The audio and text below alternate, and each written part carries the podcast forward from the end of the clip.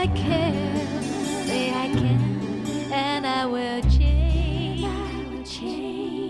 有爱 see，这奇迹会出现。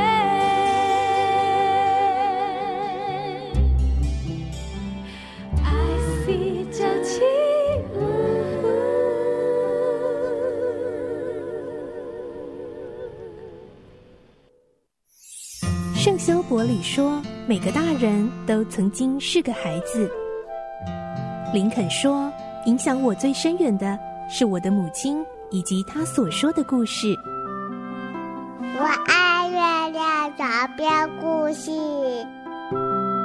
晚安，月亮床边故事。小青姐姐邀请每一位大孩子、小孩子一起听故事，不管多忙。也要和你一起听故事。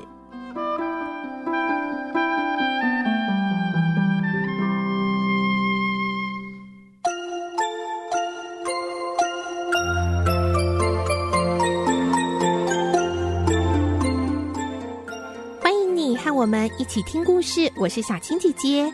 今天晚上我们一起来听海蒂的故事，今天是第六集喽。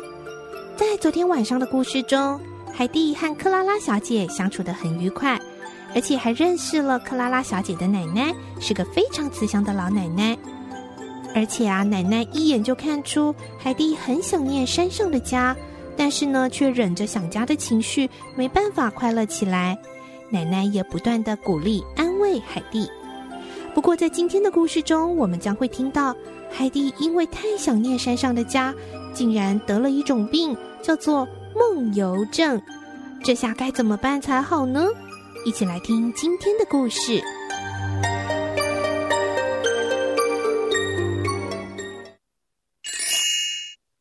海蒂第六集，我想回家。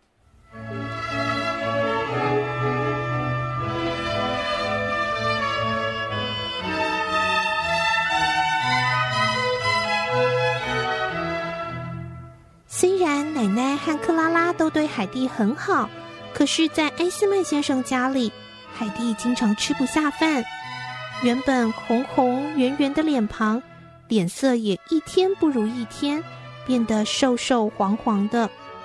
他晚上经常睡不着觉，因为他总是回想起以前在山上的幸福时光。早晨醒来的时候，海蒂带着梦意。以为自己还在爷爷的小屋里，高兴的起身下了床。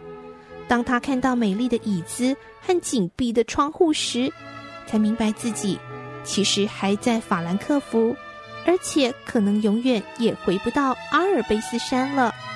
一想到这里，海蒂就哭了出来。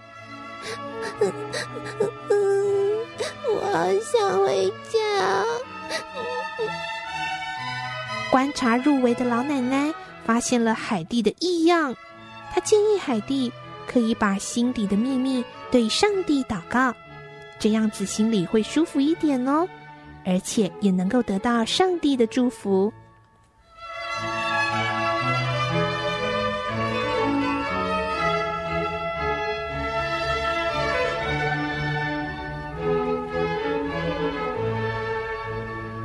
又过了一段时间。海蒂已经能坐在克拉拉的身边，大声的读书了。云是白的。海蒂对自己突然之间学会阅读也感到很吃惊。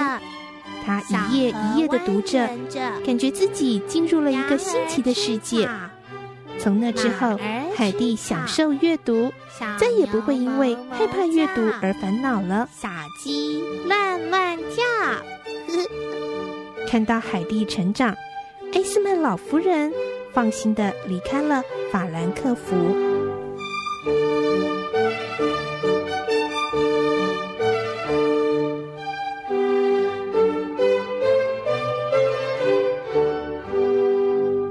就这样，一天又一天，一个礼拜又一个礼拜的过去了，海蒂也分不清楚究竟是冬天还是夏天。因为埃斯曼先生家的窗子总是会关着，而且海蒂又被规定不能够随便出门。克拉拉的身体一天天的好起来，现在她已经可以坐着轮椅出门了。有时候，克拉拉会和海蒂一起去街上，但是整条街都是商店和人群，看不到树，也看不到山。海蒂压抑着想念家乡的情感，但是却让他更想念家乡。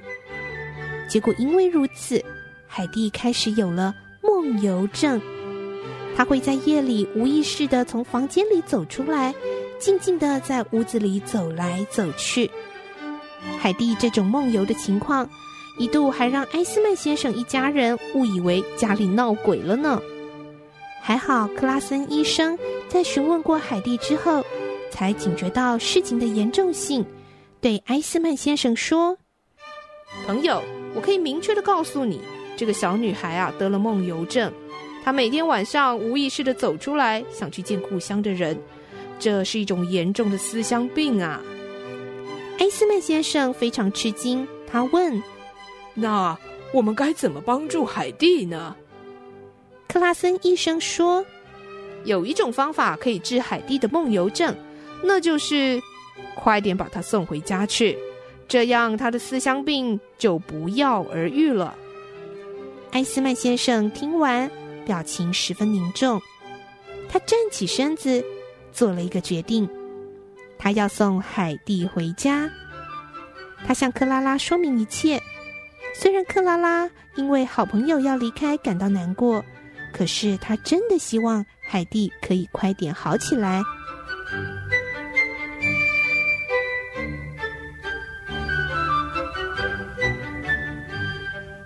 隔天一早。埃斯曼先生告诉海蒂这个好消息，海蒂惊讶地望着埃斯曼先生，高兴到几乎是发抖地说：“回回家吗？”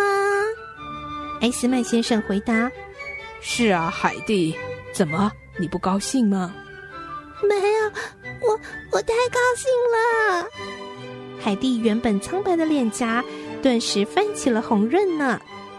海蒂，你先去跟克拉拉道别吧。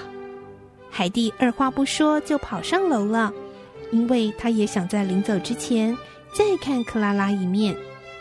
一来到克拉拉房里，海蒂就看到了墙角里被塞得满满的行李箱。克拉拉微笑着迎接海蒂，她说：“快进来啊，看看我为你装了什么，有衣服、围裙，哦，还有鞋子，哼，还有内衣哦，还有这个，你看到了吗？”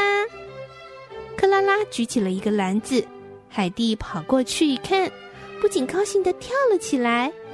啊！海蒂开心地叫了出来。篮子里面呐、是十二个新鲜的白面包，那是海蒂一直想要送给彼得奶奶的礼物呢。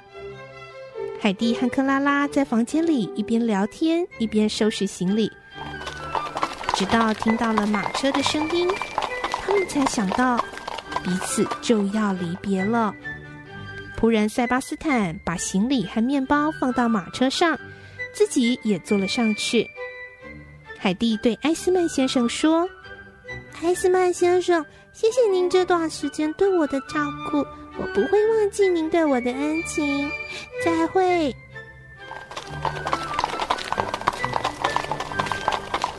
马车离去的时候。埃斯曼先生和克拉拉都在门口挥着手祝福海蒂。